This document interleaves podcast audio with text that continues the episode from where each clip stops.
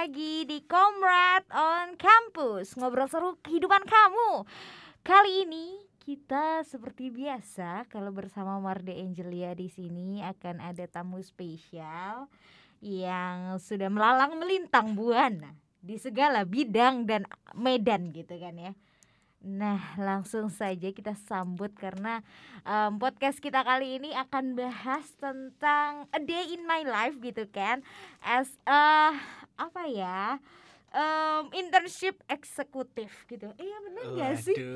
Artinya apa sih? Sekarang emang bahasanya jadi keren ya. Dulu istilahnya cuma magang, sekarang jadi apa? Eksekutif internship, benar oh, enak, bener banget. Emang perubahan nama bisa memberikan satu kebanggaan oh, tersendiri. Oh, begitu. Jadi bangga ya Pak pada dasarnya menjadi eksekutif internship itu ya? Pastinya dong ya meskipun terkadang juga merepotkan. Oke okay, baik. Tapi, tapi ya kalau ternyata dijalanin ya bangga bangga aja okay, sih. Oke okay, yes kita akan ngobrol banyak seputar eksekutif internship di Universitas Ciputra itu gimana sih? Apakah menjadi mahasiswa beasiswa itu menjadi mahasiswa beasiswa yang cukup membanggakan saja atau justru under pressure banget gitu kan? Sudah dispil oleh senyuman manis oleh kakak Yusuf Arjuna Wibawa. Hari ini kita kedatangan dia um, orang yang mungkin cukup uh, hektik ya kalau di UC ya dimintain tolong udah mukanya nggak nongol di mana-mana ya. kalau tiap Arjun sibuk sibuk dia. Oke kita akan ngobrol so stay tune aja cuma di Comrade on Campus. Comrade on Campus.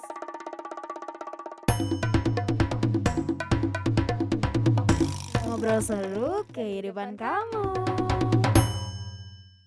Oke, okay. nah kita mulai dengan obrolan pertama ya.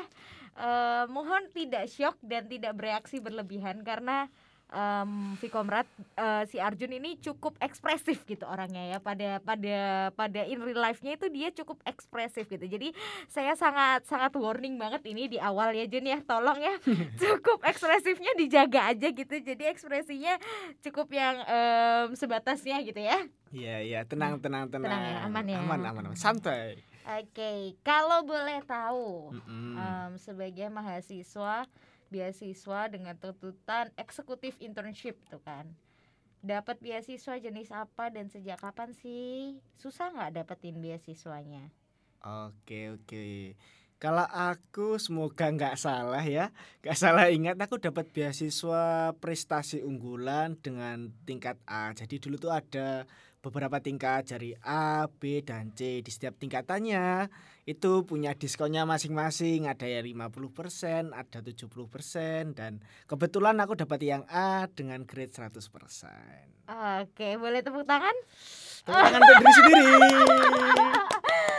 Jadi um, salah satu orang yang mungkin bisa dibilang punya chance 1001 ya di UC Raya ini, Vikomrat. Karena untuk mendapatkan beasiswa di UC dengan grade A ya. Mm -hmm. Itu bisa dihitung jari kali ya Jun. Iya, apalagi sekarang kalau di bawah angkatan kita yang 2019 justru sudah tidak ada lagi program program beasiswa yang 100%. Iya ya, benar -hmm. ya. Jadi um, bisa dibilang bejo gitu ya. Arjun ini bejo gitu Vikomrat. Karena um, apakah bejo atau emang ada perjuangan di baliknya? Ya, namanya juga ada prestasi pasti juga ada perjuangannya dong. Oh, ternyata nggak bejo doang, guys. Itu gimana tuh kisahnya? Nah, dulu sebenarnya sebelum aku dapat beasiswa dengan grade A, mm -mm. aku itu dulu dapatnya dengan grade B. Oke. Okay karena ada beberapa faktor kendala kemampuan berpikir yang kurang jadi nggak bisa dapat yang A gitu oh, kan ya. iya, ya jadi iya, waktu iya. dulu tes beasiswa itu dapatnya B diumumin oh kamu dapat grade-nya B gimana gitu kan waduh kalau ngeliat gitu aduh kok cuman B? Oh iya gak, gak asik ya. nih. Iya cobalah ngajuin beasiswa lagi. Terus? dan waktu itu langsung diinterview sama Bapak Denny. Oke wahai Bapak Denny yang terhormat Anda dinotis kembali oleh Yusuf Arjuna Wibawa. Barangkali diingat gitu kan anak yang suka iseng gitu ya. Merepotkan jam jam beliau gitu jam Anda Bapak. Karena harus interview langsung langsung dan itu Terus? dulu waktu belum ada zoom gitu-gitu kan Hmm. dulu kita interviewnya itu lewat vid call dari WA gitu kan Ih, so zaman sweet dulu banget. Fit call. Kalau sekarang mungkin vid call rasanya kayak enak bisa bikin sleep tapi sleep call gitu kan ya tuh- waktu dulu sama Pak Denny loh Fit call kok bareng Pak Denny gitu kan ya. Nah, iya. Terus? Duh, duh. Nah, waktu itu setelah kita fit call ngobrol ditanyain sama Denny gimana ke depannya, gimana kalau nanti keterima di UC. Ya, waktu itu kan ya Susah nggak pertanyaannya? hmm, bukan susah sih karena pertanyaannya lebih ke kesiapan kamu kalau kesemisal diterima gitu. Oke. Dan waktu itu ya untungnya saya sudah sudah cukup siap secara mental gitu Oh, kan. iya, Jadi iya. ya jawaban saya mungkin sedikit menghibur dan menyenangkan hati beliau. Oh baik Pak Dan ternyata setelah itu setelah interview itu berlangsung berapa jam kemudian dapat email dari UC kalau keterima beasiswa dengan grade A itu kan. Lebih ke puji Tuhan sih. Oh puji Tuhan. Iya. Puji Tuhan. Oke, itu singkat ceritanya ya, gimana Mm-mm. kisah perjuangan Arjun untuk dapat grade A gitu kan di UC Raya ini. Dari semester 1 ya itu berarti ya? Iya benar Dari dari, masuk semester 1 Sampai sampai lulus. sampai lulus. Selama Selama memenuhi persyaratan. Wah, ini ini harus dibahas nih. Apa sih persyaratannya?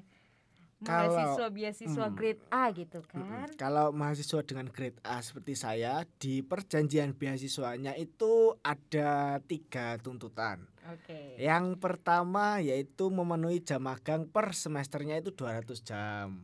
Oke.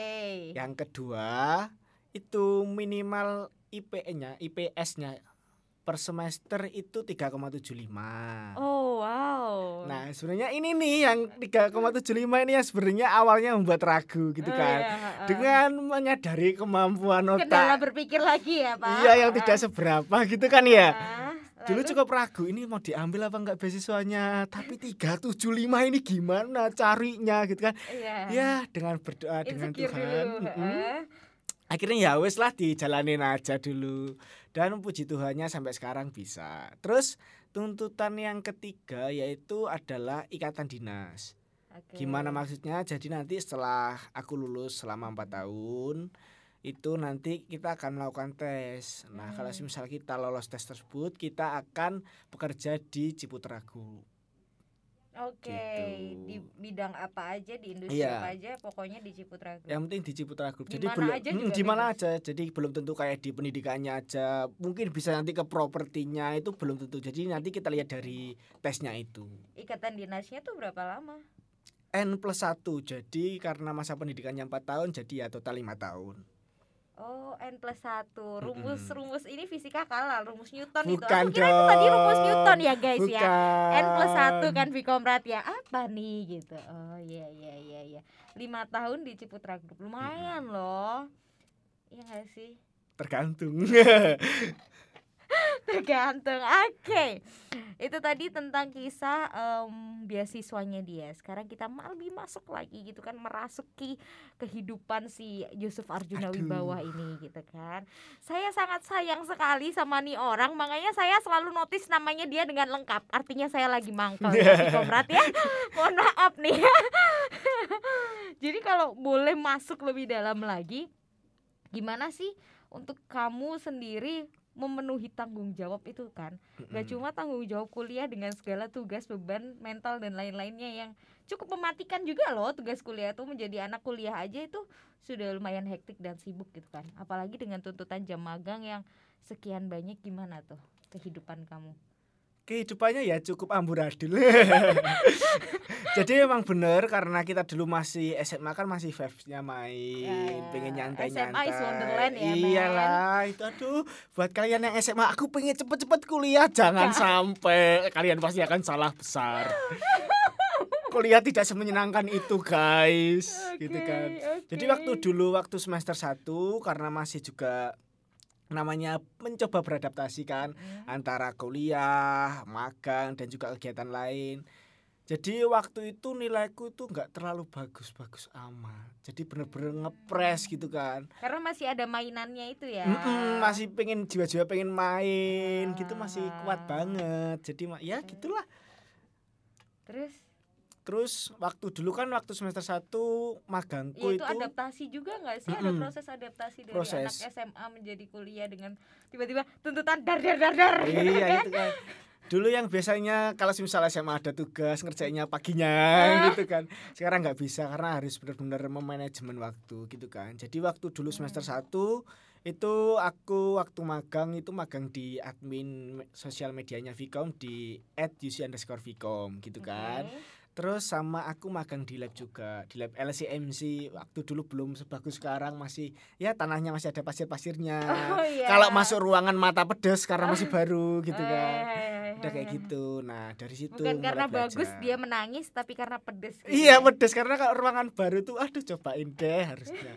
Masuk ke ruangan bangunan baru. apa namanya LCMC Mm-mm, panjangannya LCMC. apa pak Aduh, kok tanya masalah itu, briefingnya nggak ada. Iya, ini jadi emang em, bapak asisten lab gitu kan ya. Jadi kalau Vicomrat pada mau kenalan sama LCMC UC gitu kan, salah satu eh, lab tercanggih se-Jawa Wes. Timur. Betul Bapak? Betul dong, itu emang itu ya. klaim yang kita bawa, Mm-mm. yang kita, Kita selalu gadang-gadang promosikan ya. dari awal gitu kan. Eh ini bentar-bentar aku ingat LCMC itu apa. Semoga tidak salah. Kalau semisal salah saya mohon maaf. Editor tolong dibantu. Ya. LCMC adalah Laboratorium Communication and Media Convergence. Oh. Tervalid valid approve approve gitu kan sebagai bapak lab ya. Ya, Oke, lumayan lah. Benar-benar dia membuktikan diri bahwa dia eh, menjadi saksi hidup lahirnya lab ini sampai berdirinya lab ini sebagus ini tanpa Mm-mm. air mata gitu kan ya. tanpa air mata. Iya kan, nggak nggak pakai Mm. air mata lagi kan kalau masuk. Udah, gitu udah sekarang kan. aman lancar jaya merdeka. Oke, terus Pak, selain jadi admin, jadi bapak lab, terus jadi apa Pak? Sebenarnya kalau di semester 1 sama 2 cukup itu aja karena Itu dijalanin barengan iya itu dijalanin barengan di semester 1 2. di semester 1 2. Oh, cukup setia ya, Pak.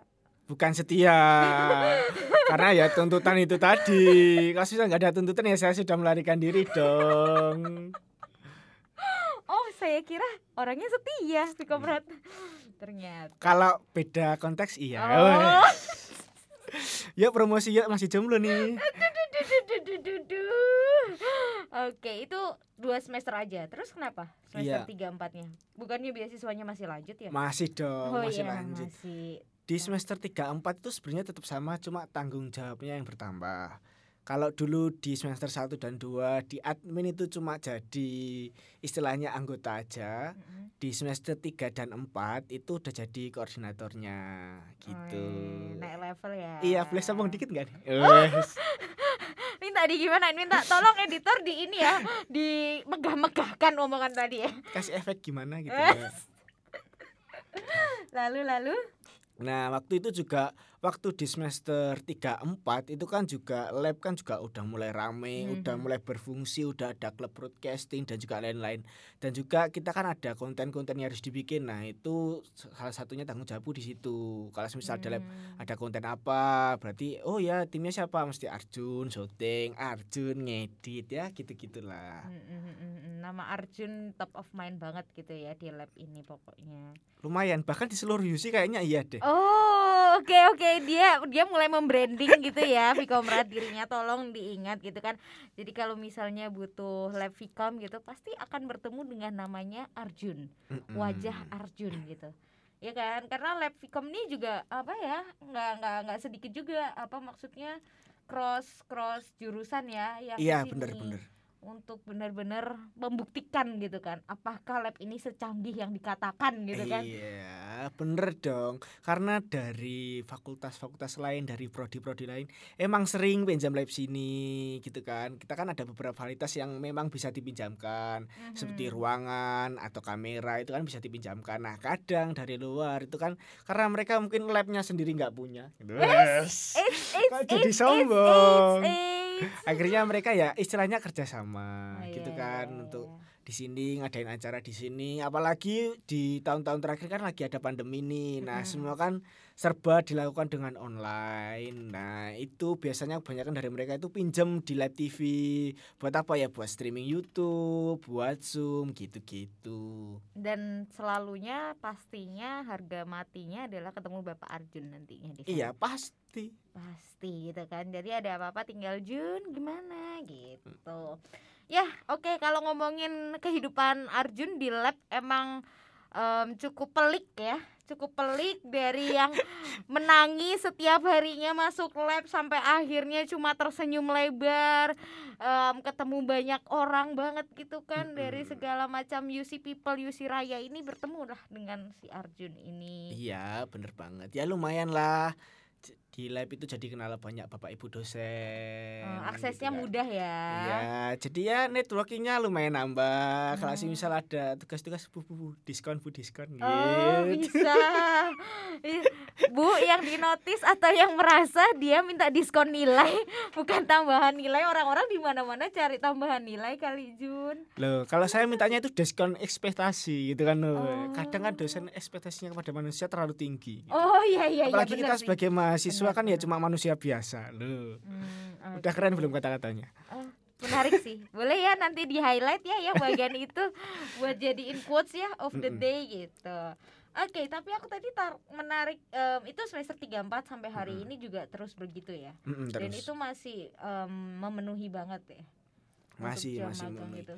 Justru Karena- kalau di lab ini kan karena targetnya 200 gitu kan. Karena aku hampir setiap hari di sini, kadang ketika direkap satu semester jam magangnya itu justru melebihi. Kayak semester kemarin di semester 5 kemarin dapat 300-an berapa gitu jam magang. Oh ya. Iya, Jadi udah kayak kerja ya Pak di sini ya Pak ya. Udah Iya. kayak rumah sendiri. udah melatih Gulung-gulung dia kadang Vikomrat kalau udah di di lab nggak tahu harus ngapain. Yang lain komputer udah rame gitu kan. Eh, lab editing rame banget. Mana rame dia gulung-gulung gitu di, di- bukan gulung kabel dia gulung-gulung di lab nggak tahu ngapain deh saking teparnya kayaknya gitu oh seharian jadi tiap hari di lab dia itu Iya, benar sekali. pawangnya lab dia emang. Oke, tapi aku tadi menarik satu hal yang menarik gitu kan, kata yang Mm-mm. menarik tentang time management. Mm-mm. Nah, kenapa tuh? Dan gimana tuh menurut Arjun? Sebenarnya kalau dibilang time managementku bagus, sebenarnya tidak terlalu karena masih sering mengandalkan sistem SKS. Oh, Oke. sistem baik. kebut semalam gitu kan ya tapi kita mencoba gini kalau dari aku kan udah dapat mungkin tugas dari lab terus waktu ada tugas juga dari kampus gitu kan pasti aku bikin prioritas dulu Hmm. jadi kalau misal ada lab nih kerjaan deadline-nya besok terus ada tugas deadline-nya besok lagi ya pasti aku kerjain yang besoknya dulu. Meskipun terkadang teman-teman saya yang berada di kuliah marah-marah "Kak, kenapa sih kok gak dikerjain? Kenapa kok gak segera dikerjain? Sebenarnya gini teman-teman mau Oh, iya, klarifikasi iya, iya, dikit. iya, silakan. bukannya itu saya menunda-nunda pekerjaan tidak. Tapi memang ada pekerjaan yang harus didahulukan gitu Dan itu memakan waktu ya. Iya, tentunya. Dan kalau Arjun itu sudah terlanjur berkarya, tenggelam dalam karyanya atau pekerjaannya, hilang di muka bumi, tidak bisa diakses di mana pun kecuali anda nongol di depan mukanya. Hai Arjun. kecuali anda nongol anda toel kepalanya twing gitu baru noleh Ah, bener, itulah Arjun ya. Kenapa makanya teman-teman, waduh, saya saya jadi curhat juga ya, karena saya pernah jadi satu kelompoknya sama dia nih gitu kan ceritanya. Tapi enggak, lebih dari semua itu sebenarnya mahasiswa beasiswa itu secara nggak langsung diajarkan untuk bertanggung jawab sih. iya bener dan lebih leb- bahkan lebih dari itu Oh, karena oke. sebenarnya kalau dari kata-katanya Bu Hilda izin ngutip ya Bu Hilda. Buat kalian teman-teman yang dapat kesempatan magang itu sebenarnya bukan sebuah beban tapi kesempatan. Kenapa kok Hmm. kesempatan? Karena kalian diberi kesempatan untuk mempelajari hal-hal yang mungkin di, harusnya dipelajari di semester ke-7, ke-8, ke-6 itu bisa kalian pelajari di semester yang awal justru. Mhm. Jadi ketika nanti kita beranjak sekarang di semester 6, semester 7, skill-skill atau ilmu pengetahuan kita udah ada nih gitu. Kayak semisal kemarin ada kayak TV dan film gitu kan. Karena aku sebelumnya dari semester 1 udah sering berkeliling-liling di lab dan cobain alat-alatnya. Jadi udah tahu nih oh ini fungsinya buat ini ini fungsinya buat ini. Jadi ketika kita mata kuliah itu kita tinggal sombong aja "Hmm, udah bisa gitu. Oh, gila-gila sombong dia guys. Ah, gitu ya. Jadi tinggal mengulang lagi ilmu yang ada tinggal mengasah. Kalau katanya dulu kita berprosesnya itu duluan. Mm-mm. jadi waktu itu diuji lagi kita in, namanya bukan berproses lagi bukan lagi pengalaman tapi justru jam terbang. Bener bener gitu ya bener gak sih? Bener. Jadi kayak Arjun udah berproses eh, megang kamera tuh yang bener gini caranya nyuting yang baik tuh kayak gini. Itu kan dia berproses dan jadi pengalaman kan di saat itu. At the Mm-mm. same time itu jadi pengalaman. Tapi saat itu di eh, melakukan lagi itu bukan lagi pengalaman sebenarnya Viko tapi justru jam terbang. Dan jam terbang itu mahal harganya katanya. Bener apalagi kalau ke Jakarta. Oh Ah. bukan salah konteks ya. Mohon maaf mohon maaf. Jika ada gitu kan bapak Tanjung. Sama gitu ya maksudnya ya. Aduh jauh banget mimpinya. Emang nggak apa-apa sih keep your standard high gitu kan. Iya benar benar karena kalau kalian punya standar yang rendah ya selamanya karya kalian akan seperti itu. Gitu Emang ya. kalau kita menerapkan standar yang tinggi, ketika kita ngerjain mungkin nggak bisa memenuhi standar itu, tapi setidaknya di bawahnya dikit. Gitu. Kalau misalnya kita udah targetnya rendah gitu kan, kita apalagi kita nggak bisa nyampe yang target rendah itu pasti di bawahnya lagi. Jadi lebih baik tinggi Oh, sekalian. Oke. Tapi itu buat mahasiswa ya. Kalau Oh. misalnya buat bapak ibu dosen jangan, jangan tinggi tinggi. Beban hidup kami sudah banyak. Oke, kembali ke ekspektasi ya, Pak. Benar. Mohon didiskon ekspektasi kepada tiap individunya ya, antara satu dengan yang lain. Oke. Em, kalau ngomongin em, kehidupan sebagai mahasiswa beasiswa itu tadi dengan tuntutan jam magang 200 jam per semester itu harus ditempuh selama enam bulan gitu kan. Which is kalau satu bu satu tahun tuh 400 jam. Mm-mm, bener.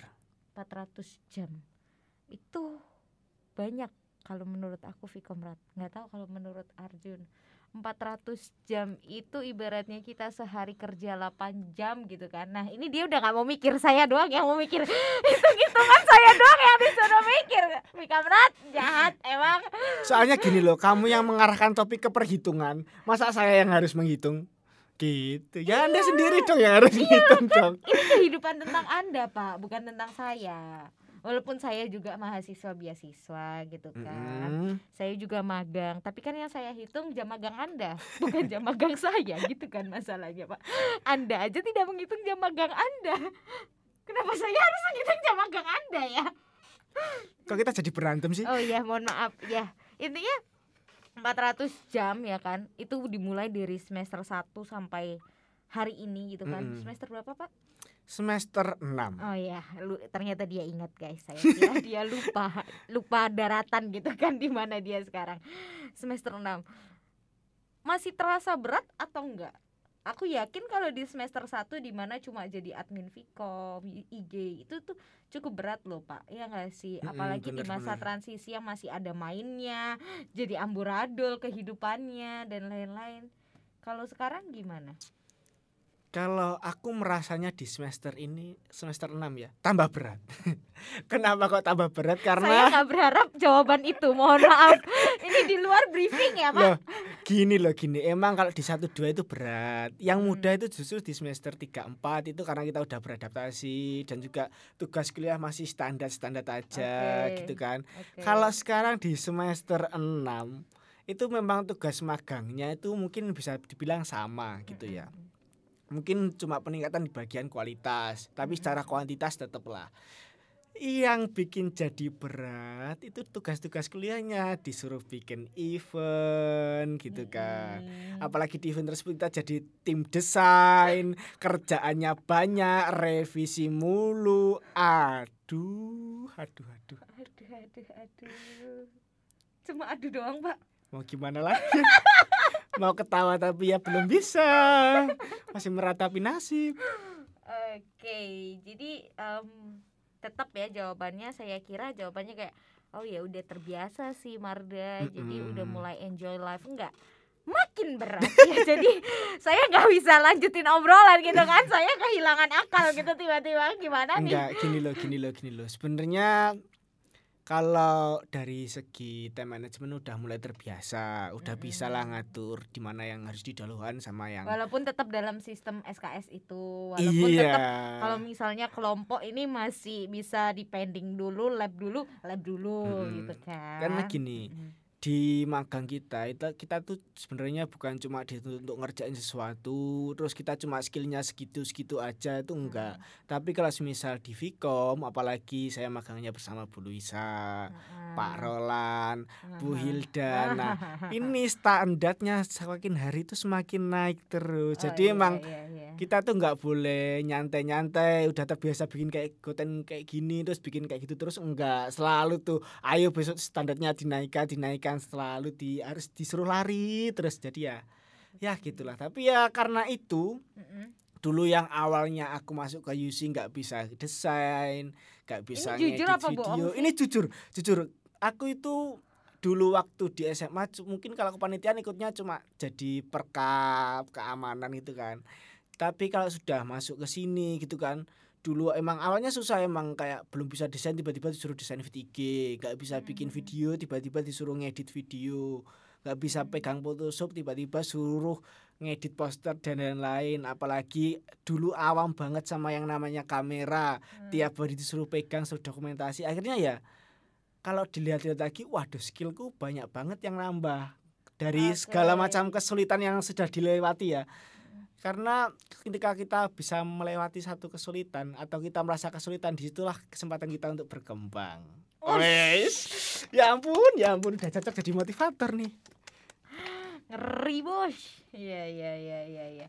Jadi sebenarnya kalau menurut lensamu sendiri Jun kamu menganggap magangmu ini sekarang seperti apa sih? Kalau dari kacamataku ya, magang itu emang berat karena kita tujuannya kan menambah skill Hmm. dan ingin berkembang. Karena ingin berkembang itu nggak ada yang prosesnya mudah kan, pasti harus ditempa dulu kan. Nah kalau emang kita ngejalaninya itu pasti berat, tapi ketika kita sudah berhasil ngejalaninya itu mungkin ada rasa kepuasan tersendiri gitu ya.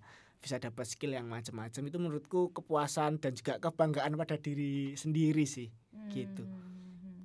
Tapi kamu berarti emang benar-benar bukan yang em, mahasiswa yang kayak aku butuh jam magangku penuh nih. Oleh karena itu aku cuma bisa jadi em, tim tim perkap, tim aku punya basic di tim perkap dan keamanan gitu. Aku maunya join sebagai jam magangku yang di situ-situ aja atau justru kamu aku nggak bisa tim aku nggak bisa desain nih tapi aku mau nekat aja gitu untuk jam magangku kamu tim yang mana gitu Aku tim yang nekat sih, Oh ya nekat gitu. ya. Itu jujur beneran Jun. beneran. Karena karena gini Vikomrat kalau Vikomrat pada tahu karyanya Yusuf Arjuna Wibawa gitu kan di mana-mana sudah terpampang nyata gitu kan. Eh, anda pasti akan bilang nggak mungkin nih orang nggak punya basic desain. nggak mungkin nih orang nggak bisa desain apa pun gitu kan. Karena emang orangnya se sebegitunya gitu dalam dunia desain dan kehidupan desain-desainan itu gitu kan. Tapi em, kalau ditanyain jujur banget nih, iya jujur banget dia nggak punya tim di, eh, basic desain. Sampai pernah satu waktu aku tuh cerita kalau nggak salah sama si dia juga sama si Mm-mm. Arjun nih, kayak aku loh Mar baru belajar desain juga di kampus. Apa iya aku bilang gitu. Iya, terus belajarnya gimana ya? Udah belajar aja lewat YouTube. Aku dikasih tantangannya di video dong, Mar. Terus Mm-mm. gimana caraku menyelesaikannya kalau aku nggak belajar sendiri berproses sendiri sampai akhirnya apa apa sekarang semua dia gitu kan kelompok pun kalau udah punya dia itu kayak em, asetnya ya udahlah dia aja lah. Nggak usah resiko tinggi lah dia aja lah. Walaupun nggak tahu jadi jadi dia itu gimana gitu kan rasanya kan. Tiap hari ngeliatin kota gitu kan. Ngeliatin em, visual yang macem-macem dan luar biasa gitu kan banyaknya. Ya ya ya ya. Menarik sih sebenarnya. Jadi kalau kata dia em, kemarin tuh sebenarnya ya Jun aku tuh lagi talk show juga gitu kan Mm-mm. tentang maha- ma- mahasiswa beasiswa juga kayak kita kita nih gitu kan Mm-mm. di acaranya BMA karena kan BMA yang mewadai kita untuk bisa menerima ini kan Iya, nggak? bener. bener kan nah terus habis gitu em, ada kakak alumni yang bilang juga hal yang serupa kalau kamu tuh tak bilangin sekarang nggak apa-apa magang itu jangan dijadiin beban magang itu jangan cuma dijadiin gini enjoy aja gitu proses itu. Karena kamu akan menuai buahnya juga kok nantinya gitu kan. Tapi nggak ada yang percaya. Nah sekarang itu versi versi versi ini nih orangnya langsung yang lagi berproses sambil berproses gitu kan. Nah dia aja sudah menuai gitu kan apa yang harusnya tidak tidak dia tuai kalau dia tidak berproses gitu kan.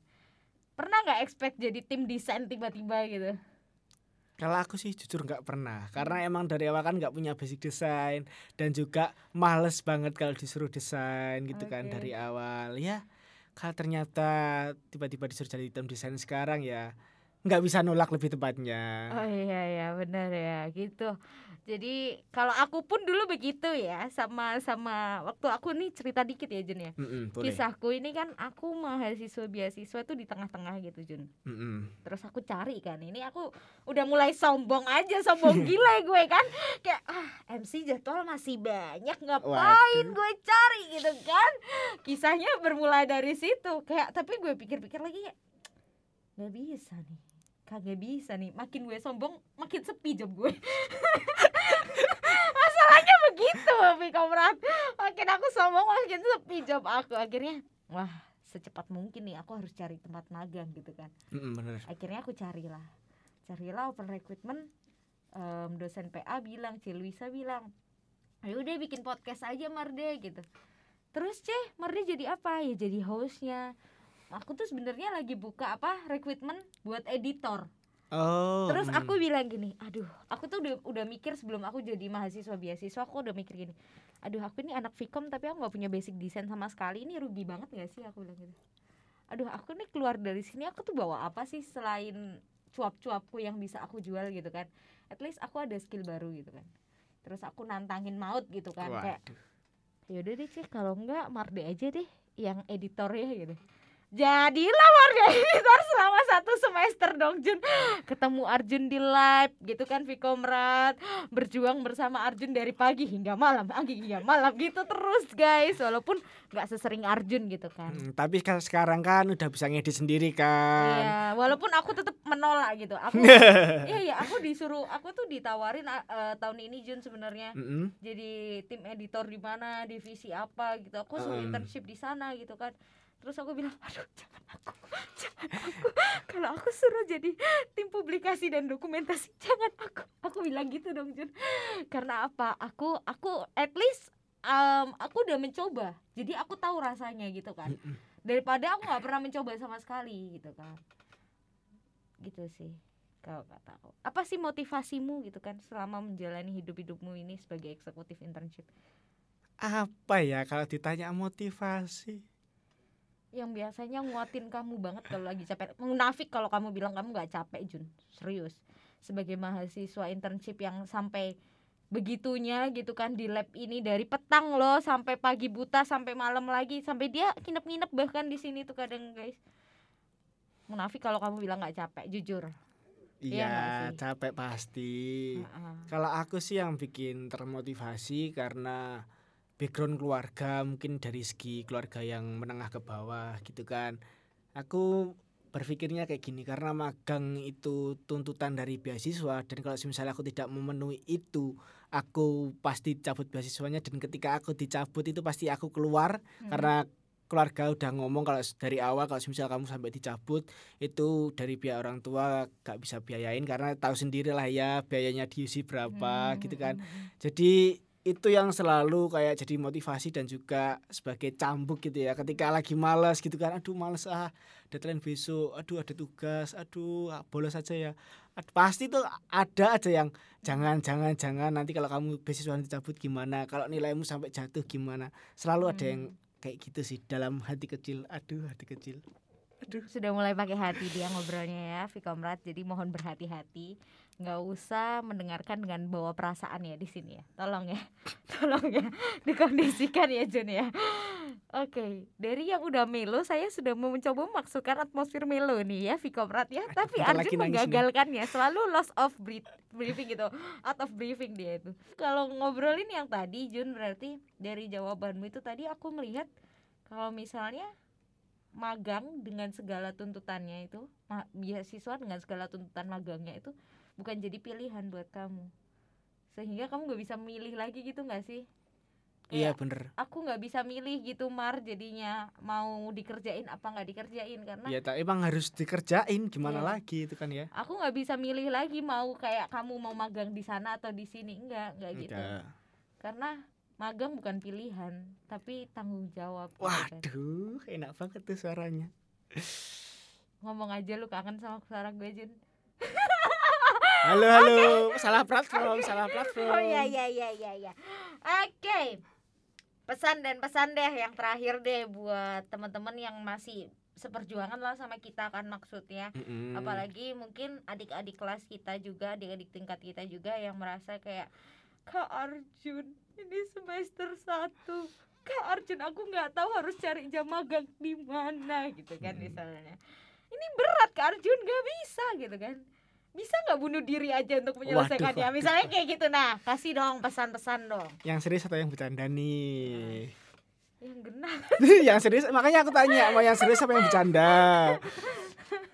sing tenanan Oke, yang serius. Mungkin jadi kalau pesanku sebagai anak magang yang kurang lebih sudah 6 semester menjalani magang dan juga segala tuntutan perkuliahan lainnya gitu kan.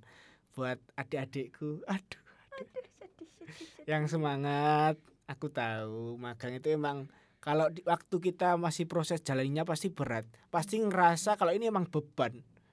Karena emang kalau mencoba positif ini adalah kesempatan. Itu memang selalu ada pemikiran seperti itu tapi lebih banyak ke pemikiran yang bebannya. Aduh beban. Aduh harus bikin story harus harus post. Kalau enggak dimarahin.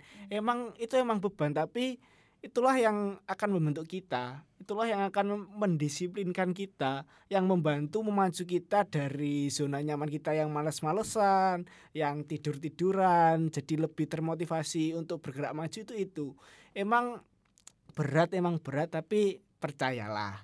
Kalau semisal kita sudah melewati itu semua pasti kalau kita lagi menoleh ke belakang kilas balik masa lalu pasti kita akan senyum-senyum sendiri.